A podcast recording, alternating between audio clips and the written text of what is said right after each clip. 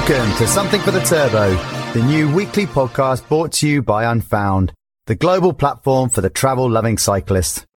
Hi, everyone. Welcome back to another episode of Something for the Turbo. As ever, thank you so much for tuning in and listening. If you're new to the show, welcome. Make sure you go back and check some of our previous episodes as well, because we've had some amazing conversations with all sorts of cycling personalities from around the world. And make sure you subscribe and tell all your cycling friends and keep spreading the good word. Anyway, I hope you're all well and surviving the current madness that is going on. There seems to be some light at the end of the tunnel, but it almost makes it more frustrating. So, wherever you're listening the world. We hope you are well cycling lots and keeping well and healthy. Do download the Unfound app. You can find that in the App Store or in Google Play. Join a global community of cyclists and share your rides and stories and photos and articles and much, much more. There's cyclists from all around the world on there. So we look forward to seeing you on there. And I wanted to give a shout out to a local business and friends of Unfound today. This is not a paid advert. I must stress that. But given the fact that we've had very few champagne podium moments with the lack of racing this year and with the festive season fast approaching,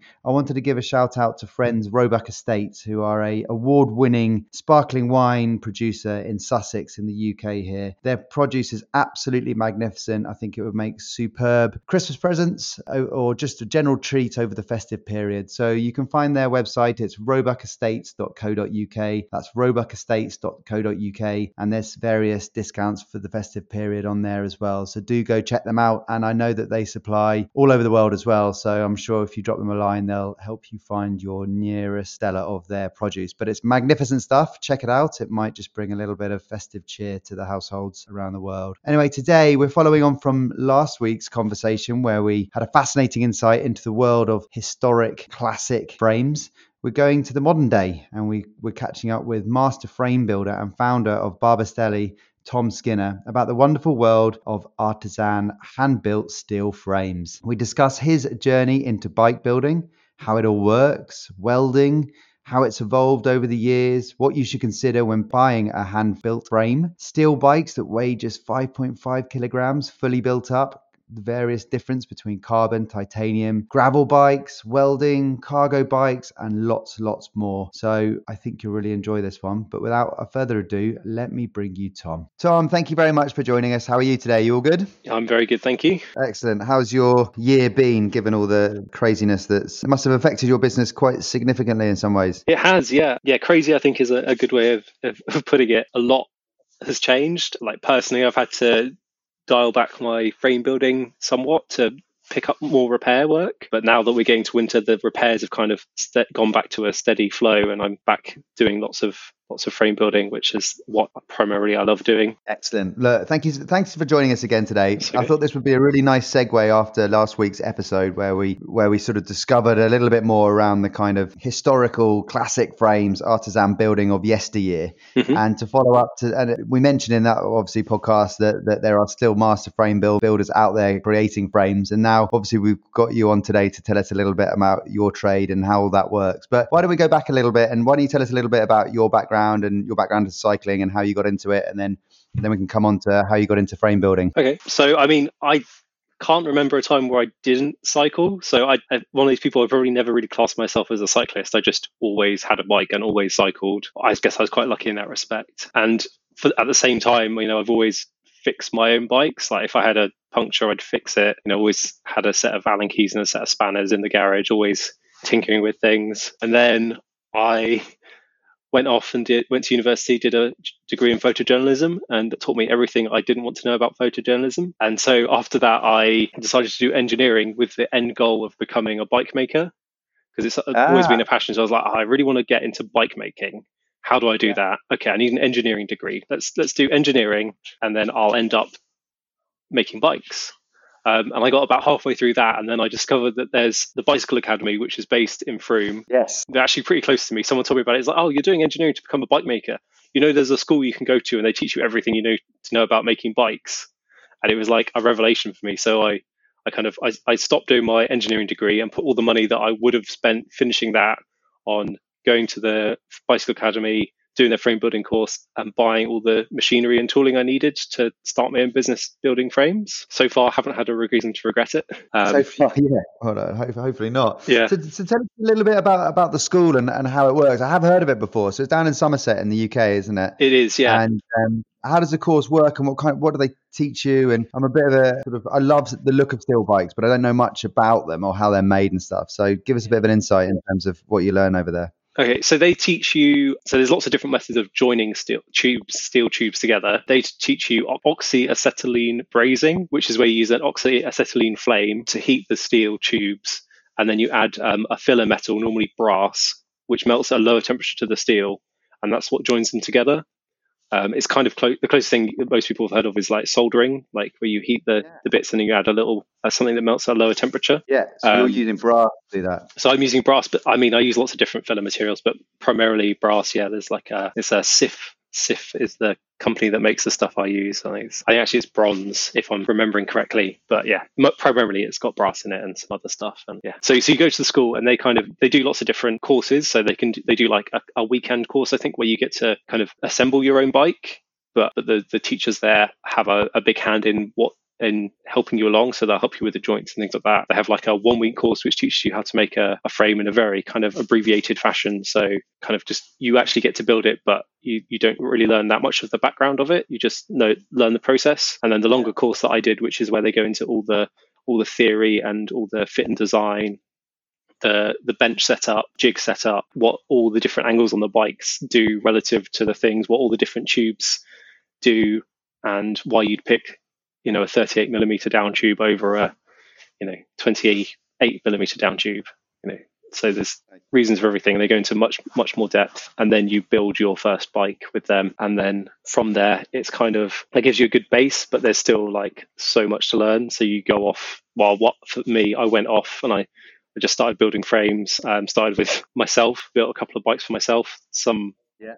some were great, some were not so great but you just you only realize what doesn't work by trying it and realizing it doesn't work. Yeah amazing. So you're constantly learning i suppose. You obviously get like the technical know-how at the school and just the, the, sort of raw basis and, and engineering and then you're sort of adding your personality as you go along. The more years you do it you, you learn different things of you know how to do things and stuff. Yeah definitely. Um, so I, I always kind of say that bike building is or frame building is is kind of part precision engineering and part sculpture because you've got yeah. some areas of the bike like your dropouts where your back wheel goes and your your head tubes and your bottom bracket shells really really precise machined with exact diameters and taps and then you've got some of the tubes once you've got those kind of hard points in place you can kind of do whatever you want between those like you know i use straight tubes and i and sometimes got a little bit of a curve in but you could use like really curvy tubes. You could use lots of like tiny little ones to join it all together.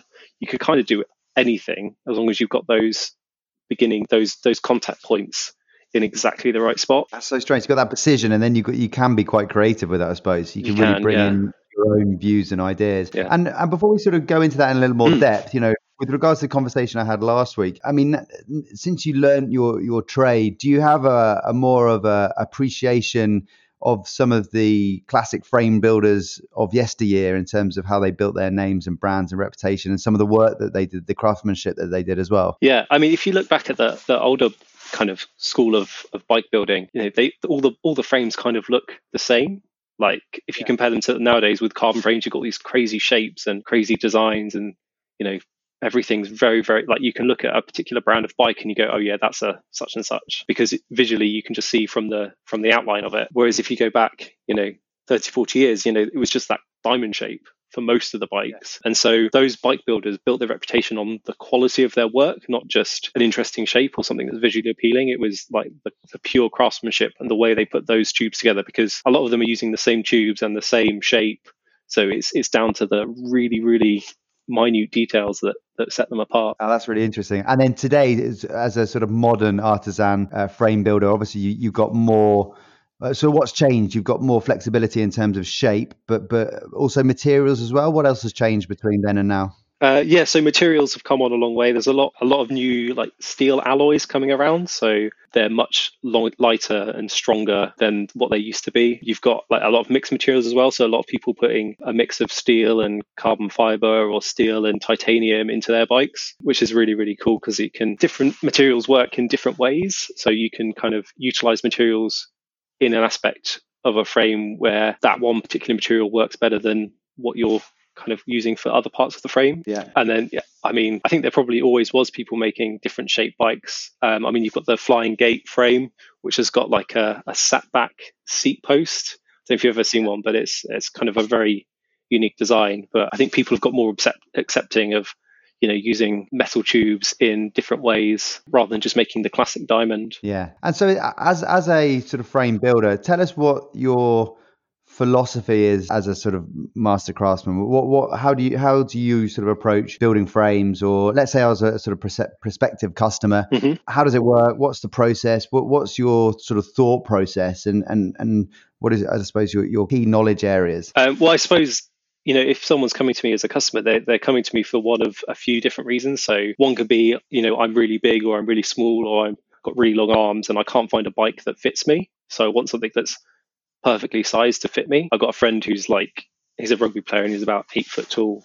Um, and he just couldn't ever find a bike big enough. So I built him a bike, a frame that was, I mean, the seat post was like up to my elbow. It was, you know, it's huge, massive, massive bike. And yeah, and so that's that's one aspect. Like someone who can't find a, a bike that fits them off the shelf, they might come to get one kind of custom made. And if you're that person, the first thing we do is we do like a really in-depth bike fit. I work with a, a, chap called Brian who's based down the road from me. Uh, he has a business called the Bike the Body, and he specializes in bike fitting and like on-bike physio. So he'll look at your physical attributes and kind of make adjustments to a bike fit kind of standing jig as it were and then from once he's kind of got your biomechanics dialed in perfectly for you being on a bike we'll take the the hard points so your your bottom bracket your seat your handlebars and we'll design the frame in those points interesting um, Okay. Yeah. The other thing you could have is you've got a bike that you really like and you want another one.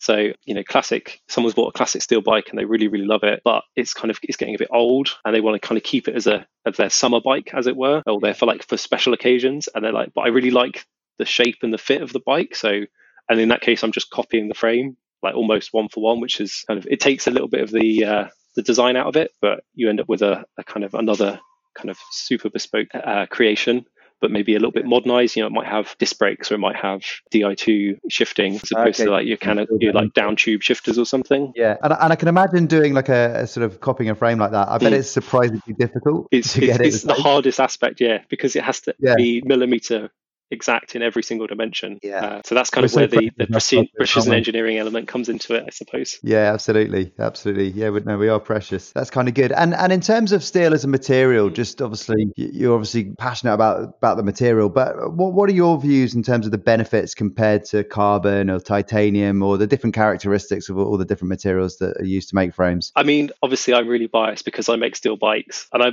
I just find them really comfortable to ride, yeah. which sounds really hard because you think steel is actually a really hard material. I think on if you look at the Young's modulus, it's one of the hardest materials out there compared to aluminium and and and titanium carbon fiber. But it's just something about it. It's got like um like a springiness to it. So as you cycle, it kind of it moves with you. So as you like push your feet down the pedal, the frame flexes slightly away to kind of cushion that that movement. And then as you take pressure back off that pedal it kind of the frame moves back and you kind of get that power that you've put into the frame kind of comes back into your into the drivetrain. Yeah. so it kind of it feels like it lessens the dead spots. You know that being said people do love some people love a really really really stiff bike. And i yeah. can't see why carbon fiber you, you wouldn't use carbon fiber that sort of thing. But for me like if you want something that's kind of racy and comfortable and kind of I don't know, more ergonomic it feels, then I yeah. think steel is is absolutely fantastic. I just can't can't find a material that beats it. Yeah, absolutely. And obviously you've got the individual sort of tailored element to steel as well. Yes. Opposed to sort of standardized sizing throughout.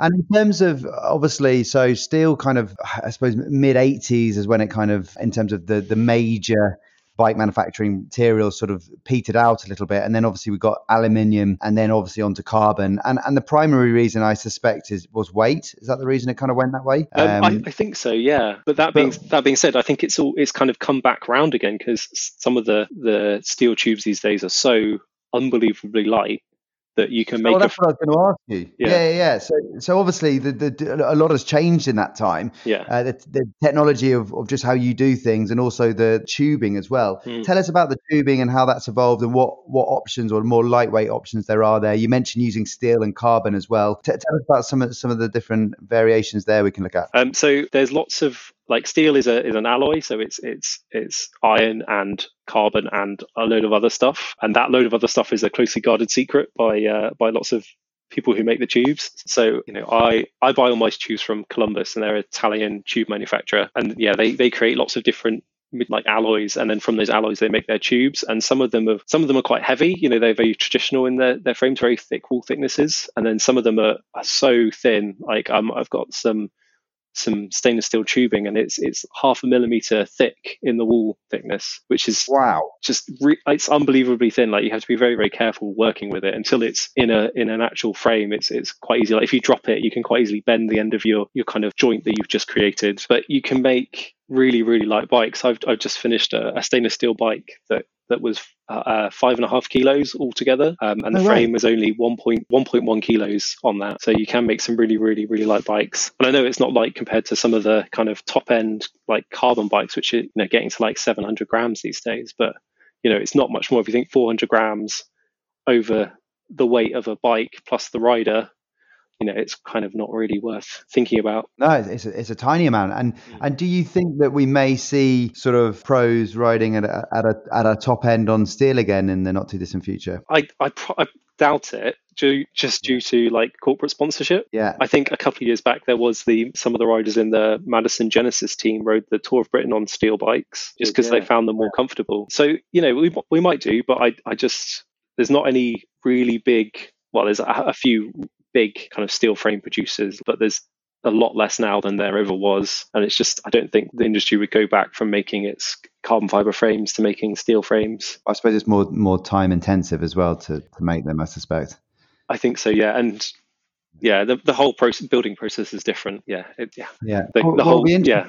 I mean, in terms of obviously they make great road bikes, but mm. but but but gravel bikes as well. Are you making gravel bikes out of steel? Yeah. So I mean, so my first couple of years, I was I was well, I, my first bikes that I made kind of for myself and kind of just to show everyone to kind of generate some interest. They were kind of lightweight, rim brake kind of racing bikes in a kind of yeah. classical sense. And I think I got an order for about one of those, and then every bike after that was a was a disc equipped road bike, and that was that was the same for a couple of years. Um, and then this year, pretty much all I've built is is gravel bikes. Everyone just seems to be going for gravel bike. I think it's the versatility of it. You can put you can ride it like it's a like it's a road bike. You know, you just change the tires, and then all of a sudden you've got a road bike, a gravel bike. So you can you know put some 28 mil six on it and go club riding, and then you can change your tires to some 45c kind of chunky mountain bikey type tires and go do like King Alfred's Way or something, which is a kind of long distance trail that we've got yeah. around here. Interesting, and obviously still quite comfortable for gravel, I imagine. Really comfortable, yeah. That that flex yeah. that I was mentioning before, you know, complements the, the terrain really, really well. Yeah. And at the same time, if you have a crash or or you you know slip over, you're not too worried about your frame getting damaged because it'll easily handle a bit of abuse. Yeah, definitely. Well, and the same for bits of bits of gravel or stone sort of coming up and hitting yeah. the frame, right? You haven't got that concern about it. So in that case, I mentioned, you know, do you think we'll still st- see steel back in the pro ranks? Maybe not, but with gravel riding exploding, yeah. you might see some of the sort of top gravel races riding steel and some of the, the bigger races around the world. Yeah, certainly on the already. Yeah, certainly on the longer distance, um, like the Tour Divide, which is I think Banff to Mexico in America, like north to south yeah through the states, and the transcontinental race, which I I don't know where it is actually this year. I don't think it didn't go ahead. I don't think. But but those longer kind of super endurance races, a lot of those riders will have bespoke steel bikes because they're tailored to their meet their exact needs. Yeah. Of course, yeah, tailored for their needs, and obviously probably take a, a little bit of the road buzz out. Yeah, uh, as well. So just for oh, if it's long endurance, just a little yeah. bit more comfortable from that side. And what about what about titanium? I mean, how how does titanium differ to steel, and, and what what experience have you had with with that? Uh, I, I, actually don't have any experience in titanium, so I can't really comment on it. It's a definitely it's definitely a much harder material to work with yeah. in terms of joining it together. Um, you can't braze it. You have to you have to TIG weld it, which is a whole different set of skills to what to what I have. And the way you do it has to be in a in an argon atmosphere. Otherwise, the heat just turns the titanium into like a chalky powder, which is not what you want from a bike frame. What's an argon atmosphere? That's beyond um, me. So, so argon is a is a inert, inert gas. Um, right. Okay. So you basically, if you get any, if you heat titanium in an, an atmosphere with oxygen, um, it becomes titanium oxide, which is the white stuff you get in sun cream uh, protects your skin. So you have to basically uh, fill your frame of the bike you're building with with argon. So pure, get rid of all the air that's in it and fill it with argon, and then with the TIG torch, it produce it around the the arc of the welding electrode. It has an argon feed, so no oxygen is getting to the bit of the frame that you're working on. Yeah, so really, really, really tricky to do, and I have mad respect for for the guys who do do it. Yeah, quite quite a different science as well. Yeah. And and tell me about the sort of steel building community. I mean, mm. do, do you connect with other steel frame builders around the world, exchange ideas, and and yeah, just just general views on things? Yeah, I do to to some extent. I mean, there's not really there's not like a a guild of, of frame builders or like a you know a, a, kind of our own like network as it were. But you know i talk to a lot of people on um, other social media platforms like instagram is great because you always see other frame builders posting their kind of current projects or their kind of ideas. And you can kind of like ask a few questions like oh how did you do that? Or you know i really like that concept. Do you think this idea that i was working on do you think that would work? And then you kind of get like another kind of brain feedback from another brain on it because most frame builders they they're kind of they work up there on their own, so yeah, don't have anyone to. A lone, quite a lonely existence. Do you work on your own? I mean, it must be quite um, quite strange in that respect.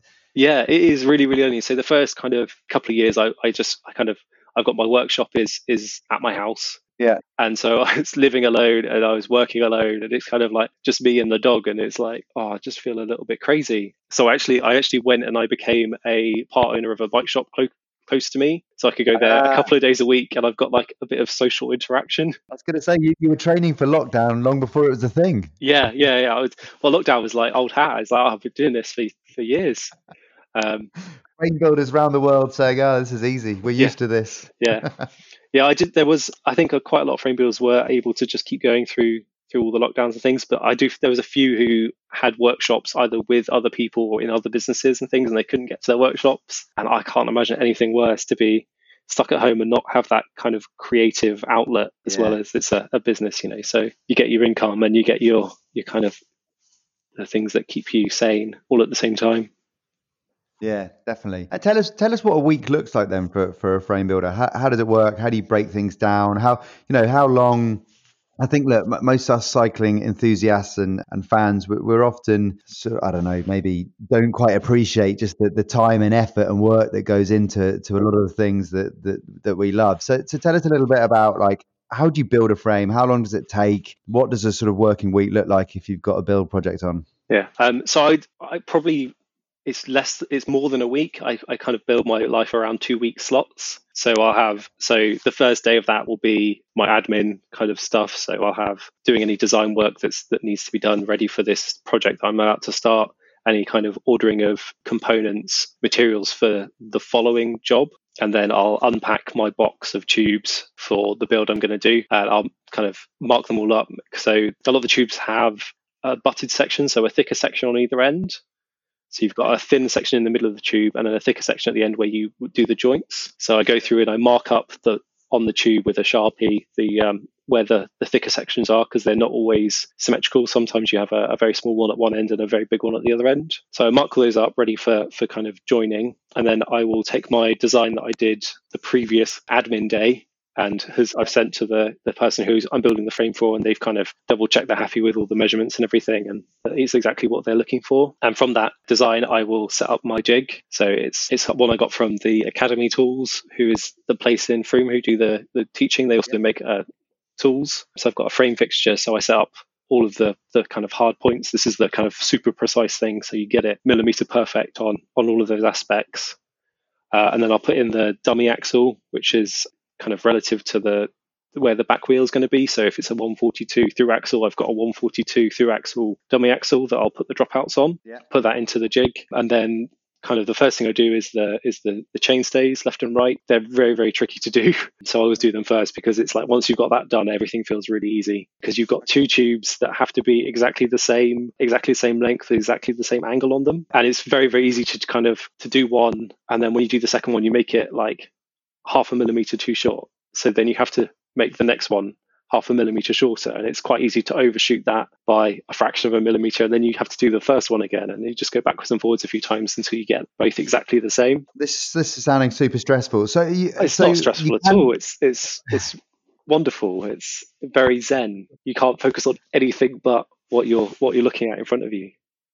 That's fair enough, but you haven't seen my DIY. It would definitely be stressful for me. I'm hopeless at like measuring and angles and stuff like that. But yeah, so so the, the measure twice, cut once comes into it massively. Sorry, say again. The measure twice, cut once aspect of life comes into this massively. Yeah, I bet. Yeah, yeah. But does that happen though? Do you make sort of no, I'm sure you don't make many errors, but I mean, can things go wrong during the welding process and you have to start again? And oh yeah, yeah. I, I mean, well, they say like the person who never did anything wrong never did anything. Like, yeah, I, I've I've made loads of mistakes, and and half the half the job is figuring out how you fix those mistakes. Like, often it's like if you did something wrong, it's because you weren't concentrating. So throw it away, get a new one, and, and and do it right and concentrate this time. But then there's other things like, especially if I'm building like a prototype for someone, so um, a bike that that's kind of outside of the realms of normality.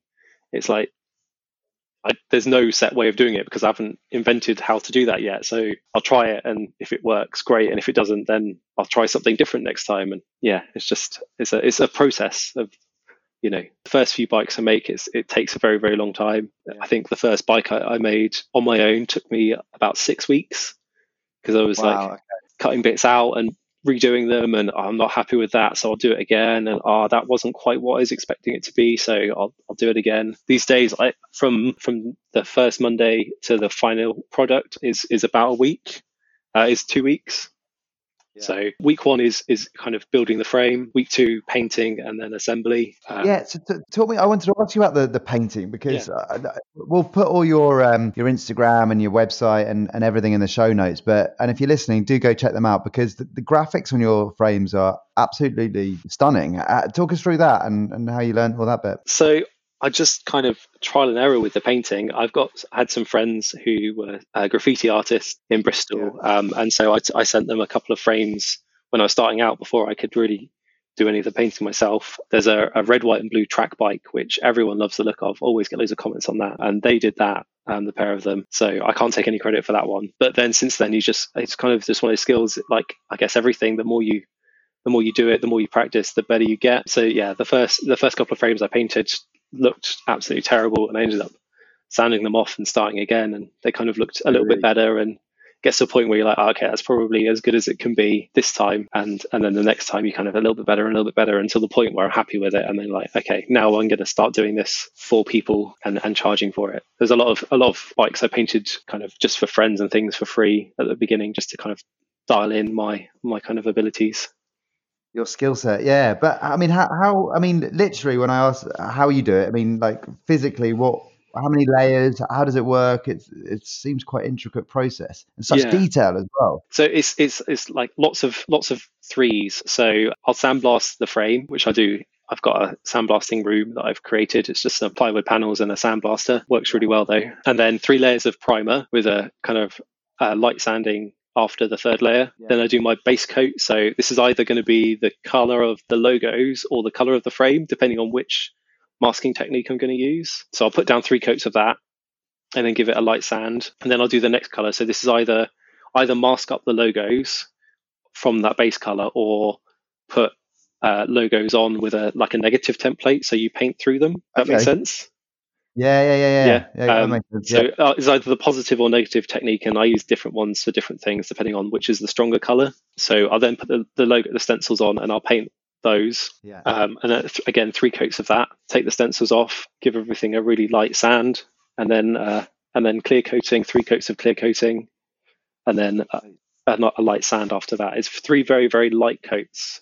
So yeah, yeah, because I mean you can get a lot of the it spray bike? They do like a, a canned version of bike paint which goes on a single coat, which is okay. which is great. But I just find three lighter coats is gives a better depth of color than one really heavy coat. Yeah, yeah. I mean, well, looking from looking at the photos, absolutely spectacular. It must be so gratifying to go, you know, two weeks of hard graft. You're building the frame, and then you're decorating it, and then obviously building the bike up. You must you must feel feel sad giving these to customers from time to time. You might uh, keep them all. Some sometimes, yeah. Normally, by the time you've stared at the same thing for two weeks, you know, and they're not they're not short days either. I probably do a good time 10, 12 hours, and it, wow. I, I, I tend to not have a day off in that time either because I'll do um, a couple of days in the repair shop as well, just so I get my a little bit of like sanity from other people. Yeah. So it's kind of it's a good kind of you know 10, 10 12 days solid working on the same project, plus all the design work that's kind of come before. So by the time you get to you get to finish it, you're actually quite glad to see the back of it sometimes,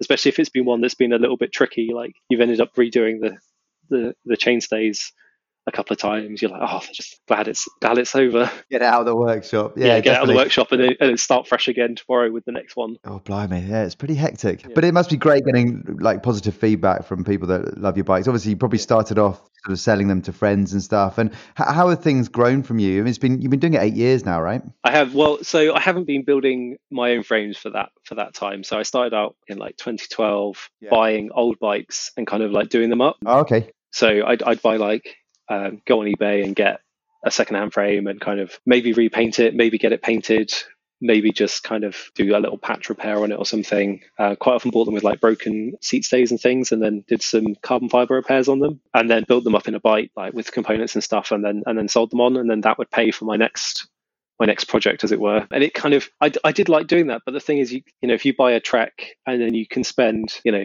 50 60 hours working on it and at the end of the day it's still a Trek it's not yeah it's yeah, not yeah. it's not your creation you've just kind of working on something else that someone else made and that's yeah, why i wanted to kind that. of get into building my own frames from kind of an, an early stage but it's like getting there was like you know i was going to spend three or four years doing my engineering degree so it's like okay well this is a you know long term thing in the meantime i can still keep doing what i'm what I'm doing and buying frames and doing them up. Yeah. But then being able to create my own frames, it's like, okay, well, you know, I do this and this is this is my frame. I created it. This is this is the bike that I built. It's not just one I've I've repaired. It's it's it's built by me. Yeah, that's fair enough. So you, you better to put your own personality into it, and yeah, it's kind of cool. And the track bike, I'll put mm. a link again in the show notes to the to the track bike you did. But I would never have guessed looking at that. That's that, that's a steel bike. It's quite a very unique shape. Talk us through the shape to that. So that was it was going to be a, a time trial bike because I, I thought oh you know what i really want to do is i want to really want to try time trials so i'll make myself a time trial bike and then i did a time trial and i was like no that's never going to happen again. I'm never going to do that. It's just too much suffering and pain.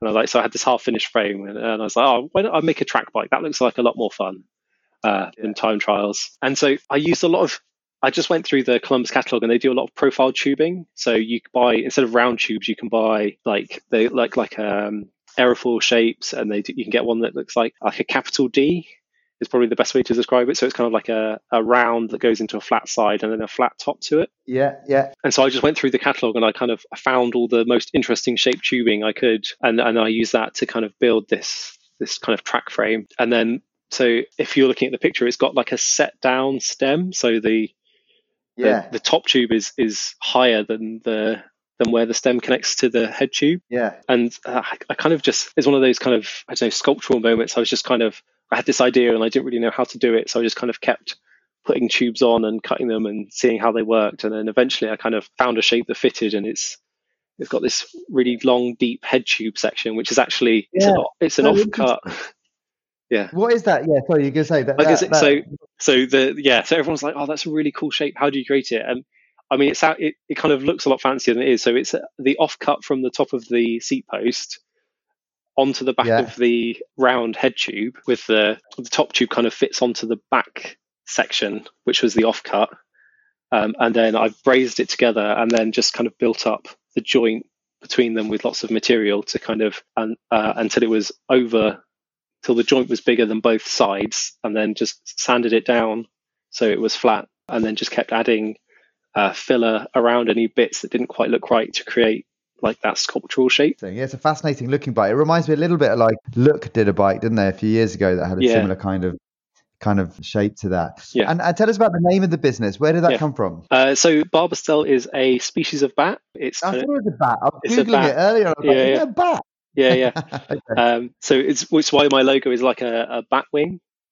Yeah. Um, but it's yeah. So it, the Barbastelle bat is kind of native to the southwest of England where I live, and they're they're supposedly really rare. Although as soon as I say oh it's a bat, like oh yeah no I've heard of those. They they've got them in our on our in our barn. So yeah. So it's a, it's a rare bat of the southwest, and I kind of which kind of which works. Um, also, my first workshop when I lived down in Cornwall, it had bats in in the kind of loft of the kind of building of it was a whole bunch of different studios and workshops and they had okay. bats in the in the rafters of of the the loft there i don't think they were Barbastelle bats but kind of i was like oh what i wonder what kind of kind of bat names there are and i was kind of looking through the list of all the different types of bats and i thought Barbastelle it kind of it kind of sounded like a italian racing well bike. that's what i thought yeah, yeah, that's what I thought. I thought it was some sort of Italian play, sort of nod to Italian artisan yeah. frame building. And then I was googling it, and it was a bat. I was like, it can't yeah. be the bat, but so it, it is so a bat. It's kind of a nod to all three aspects. So the the kind of yeah. southwest England, the kind of Italian sounding name, and then the uh, the the bats I used to have in my my workshop. Yeah, very good. It's cool. I like the logo. I really, really like it. As I mentioned, all the all the graphics and artwork you do. Yeah. So the, the logo is actually it's a it's a two bat wing. It's like a wing upside down, which is actually the negative space inside a frame. So clever. Yeah, so kind of I can't take credit for that either. I had a friend design it, but I just I like that that kind of aspect of it. I, I like the duality of, of things. Yeah, it's very neat. Works very well. I was going to say for anyone listening that, that has been thinking about getting a custom steel frame made or is sort of curious about it. What what do you think, you know, where can people start? Where can they find information? What should they be thinking about? What what would you sort of advise people if they're interested about getting a steel frame? I mean, the first thing I do is is kind of look around. Probably the local cycling clubs is always a good place to start because a lot of frame builder frame builders will cycle with a club or they'll they'll have people within that club who have bespoke bikes and kind of so you know obviously the first thing you want to do is kind of shop local that's kind of my philosophy. So find a, a frame builder local to you and kind of maybe speak to them about what you kind of what you want from your bike. Because yeah the hard, it's really you don't have to know what bike you want. The, in fact it's easier if you don't. It's easy the best thing to do is this is what i want. This is what kind of riding i want to do. And they kind of let them interpret that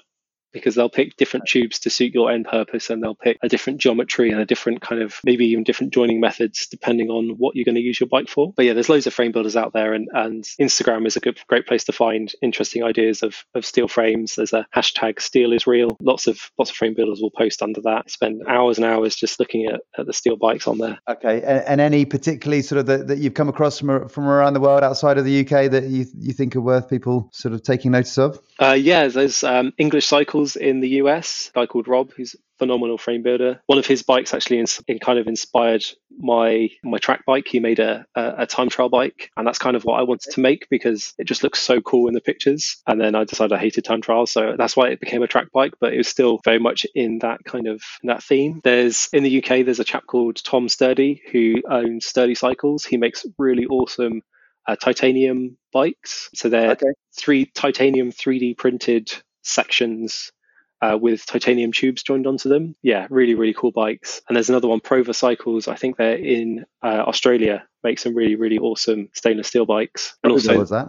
Uh, sorry, Prova was that? Prova, yeah. And then there's Bastion as well. Again, I think Australia, who make 3D printed titanium lugs with carbon tubes, which is okay. is kind of outside of my my area of love in terms of riding, but they just look phenomenal. Very cool. Excellent. Well, we'll make sure we put all of those links in the uh, in the show notes as well. So go and have a look if you want to daydream about some nice steel bike. Tom, tell us what. what oh, sorry. Go ahead. I was just going to say another place to check. Um, it didn't happen this year, but there is there's bike shows. So there's NABS in America, which is the North American handmade bike show, and then in the UK we've got a, a show called Bespoked, which traditionally was in Bristol, but I think next year is going to be moved to Harrogate, and that is the UK handmade bike show. So if you're if you're thinking about getting a bike maybe go to one of those shows and have a look around and meet the actual people who build them. Um, yeah. and you know you'll you'll find someone who has the same kind of interest in cycling you do, or or someone you just particularly get on with. Yeah. Wow, that uh, I would love to get up for that. Do you know when that's going to be up in Harrogate next year? Uh, you know roughly when the first weekend of May. Brilliant. It's all, and you, it's all lockdown. I'm going to be there. Yeah, hopefully, if if if if the show goes ahead, because it was supposed to be there this year, and obviously with everything that's happened in the world, it didn't it didn't go ahead. Probably yeah, well for the best, definitely. But but yeah. Yeah. Yeah. Um, yeah. I've actually I've actually made quite a lot of friends through those sorts of shows. Not necessarily frame builders, but people who just like cycling. And they, you come up and, and you start talking to someone about about your bike, and then you know before you know it, you've been chatting them for about two or three hours, and you've got a new lifelong friend. Yeah, no, definitely. There's there seems to be a lot of passion to to handmade frames as well. I think there's a there's a real sort of community around it, isn't it? I think there's yeah. sort of a knowing nod. Yeah, good. Yeah, which I is think, good. And uh, go ahead. I was going to say the, the for me the the underlying thing about steel frames is it's it's one of one. You know, there's not like there's not going to be another one that's exactly the same as your one out in the world. You know, there might be one that's like yeah, exactly. Like because if you you know you can buy a really nice you know S Works kind of frame and and build it up, but there's probably someone else in the world who's got that same bike, or you know you know it's not it's not a, a it's not anything completely different. Whereas if you go to a frame builder you know uh, it's made to fit you and because no two people are the same no two bikes yeah. are the same so you know the the angles are going to be different the the the reach is going to be different the stack's going to be different so there there won't be another one of those bikes in the world ever because yeah. we frame builders we find it very hard to to do the same thing twice know, we can make one thing yeah. really well, really quickly, but you try and make two things the same, and all of a sudden it becomes very, very difficult. to do, yeah. And and I suppose, I mean, I don't know if this is true or not, but if, if it's obviously a, a bike for the individual, a bike for you, a bike for life. Yeah. You mentioned a bike for life there. Like mm. the, these frames will last a long time, and I mean, I, I, I know carbon technically doesn't have a fatigue date, but I mean I, am assuming that you're going to see these bikes lasting a lot longer than I suppose uh, a carbon bike that someone buys and it's kind of out of fashion in five years' time, and then they're looking for another one, right? Yeah, I think so. A lot of our like steel frames as well will stick to very kind of set components. So we'll we'll, yeah. we tend to use like the kind of standard 68 mil threaded bottom brackets and a 44 mil head tube because it's a known standard that's been around for a long time and will continue to be around for a long time. Uh, we hope. Yeah. Whereas a lot of the carbon bikes um, use a lot of proprietary fittings. So, you know, you don't know if in, you know, 20 years' time you're going to be able to get headset bearings for your Canyon Aeroad, you know, because they're very, very specific sizes. And it could be that, yes, you can get them, but they're phenomenally expensive now. And actually, is it worth yeah. spending £200 on a set of bearings now that for a bike that's, you know, 20 years old? Yeah.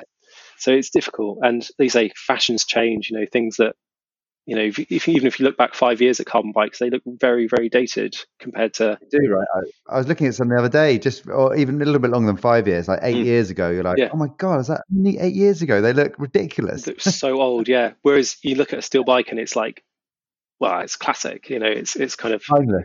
Yeah, timeless. Yeah. Yeah, yeah, yeah definitely. Uh, and what kind of riding are you doing at the moment? Are you doing much? Uh, I'm not. No, I don't have the time to at the moment. But um, I do. I do love my road riding. Weirdly, I'm one of these people who loves cycling up big hills. Yeah, I don't me. Yeah, last year I did uh, the Ventoux Triple, which was fantastic, and I was planning to get, go and do it again this year, but wasn't able to. Although that being said, a lot of my friends have got into gravel riding now, and I have just started building my own gravel frame so that I can go with them. So yeah, so probably I'll be doing a lot of gravel riding in the near future. So, so you, in terms of your bikes that you're yeah. riding, you, you're on a road bike of yours, I take it. Yes, yeah, so I've got four or five road bikes of mine, all of various various prototype ideas. I got two with two with discs, three with rim brakes. I've also got some uh, mountain bikes. Uh, I got made a uh, a hardtail, uh, a couple of hardtails. You, you made?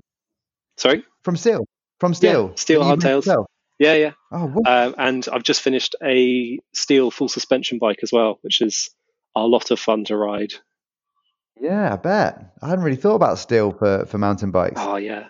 Yeah, if you're going to go for steel mountain bikes, have a look at Curtis Frames. Um, okay. They they do some. They found a way to do like a, a clear powder coat, which means you can have the steel and all the braze uh, visible. And yeah, wow. the, the, the kind of craftsmanship on on on those full suspension bikes is like astounding. Uh, astounding. Amazing. I'll definitely check them out. Yeah. And in, and in terms of components and stuff, mm. obviously you work with each customer. Each customer has their own preferences. It's different from bike to bike. But yeah, on, on a personal level, what what do you like building up with? Well, what you built your bikes up with? I, I have to say I'm, I'm not really particularly fussy. I've got some with Shimano mechanical, some with Shimano Di2, uh, some with the SRAM ETAP, some with SRAM mechanical. I kind of you know different different things for different different uh, for different builds. Also, just like the variety of things out there, and it's quite nice to to to mix and match. And I know it's probably sacrilege to some people, but I quite yeah, I just like putting different things with different things and seeing what works. And quite often refinish a lot of my own parts as well. So okay. um, I I quite often like sand off the the finish on brake levers and and repaint them a color to match the frame. Um, it oh, does mean they kind of sit on that frame, but you know you can't change bits between bikes too easily. But yeah. just I don't know, it's just that extra, the next level of kind of custom. Custom, yeah, yeah. Because why not? If you're going to custom, why not custom everything? Yeah, definitely. And and how do you think your industry is going to evolve over the next sort of five or ten years, or just the cycling industry as a whole? What what are you sort of anticipating? So, I mean, I think it's probably going to be a lot of electric bikes and a lot of, of cargo bikes seems to be the popularity at the moment. Certainly through the the shop I work at, everyone everyone wants a, a an e-bike. Um, I think just the the versatility of I don't have to worry about that really big hill on the way home because I can just turn my motor up a notch. It gets a lot of people out on their bikes who wouldn't normally cycle as well, which is really, really good. Um, That's brilliant. That's what I love about it. I, lo- yeah. I, I, absolutely love it. Yeah. Yeah. And then cargo bikes, we've seen lo- like through the shop, we, we've seen loads of people selling second cars and replacing them with cargo bikes because, you know, you can drop the kids at school and then continue on to, to work. And you don't, you know, if it's only going to be 15, 20 miles, there's no need to drive that. And then you have a, a one family car for longer journeys.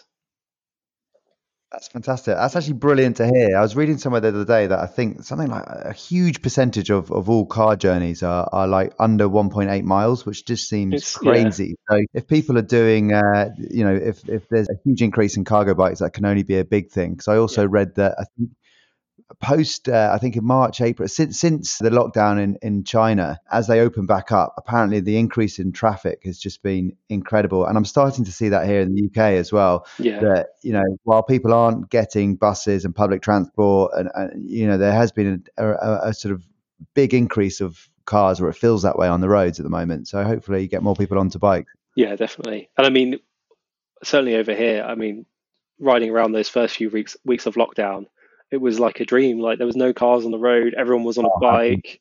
It was yeah, yeah, yeah. it was just it was just brilliant, and it's kind of just got. I mean, we've gone, kind of gone back to where we were, which is not necessarily a bad thing, but it was definitely better when there was less cars and more bikes. Oh, I loved it. First lockdown was amazing, but I actually think the cars are worse now than they were sort of pre pre COVID. To be honest with you, I think there's more more more people driving than than uh, than before because people aren't getting public transport. So yeah, that's a good point. Yeah, that'll settle down.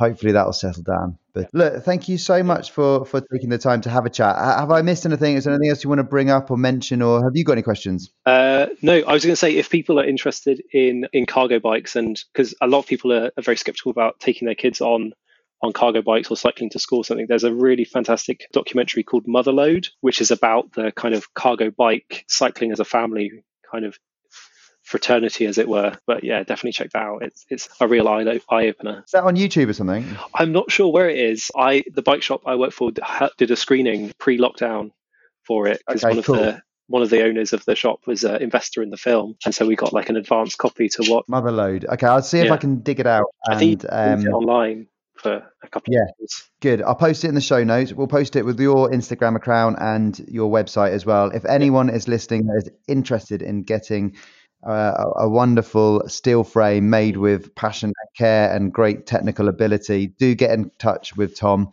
I think, you know, I think that everyone should have a steel bike basically. Yeah, I do too. But, um, you know, the other thing I was going to say is if people listening have listening questions about steel bikes or getting into building, give me a shout because I'm quite happy to kind of talk about it. I love talking about bikes as much as I love building bikes. So uh, yeah, just drop me an email and I'll I'll give you some pointers. You're very kind, brilliant, Tom. Thank you so much. Thanks so much for your time. Really good right. to speak to you. Thanks yeah. for the fascinating insight into the world of steel. And stay in touch, when you? And hopefully we'll we'll see you up in Harrogate in, yeah, in May. That'd be great. Drop by and say hi. Absolutely. All right, Tom. Thanks so much for taking Thanks. the time, and we'll catch you soon.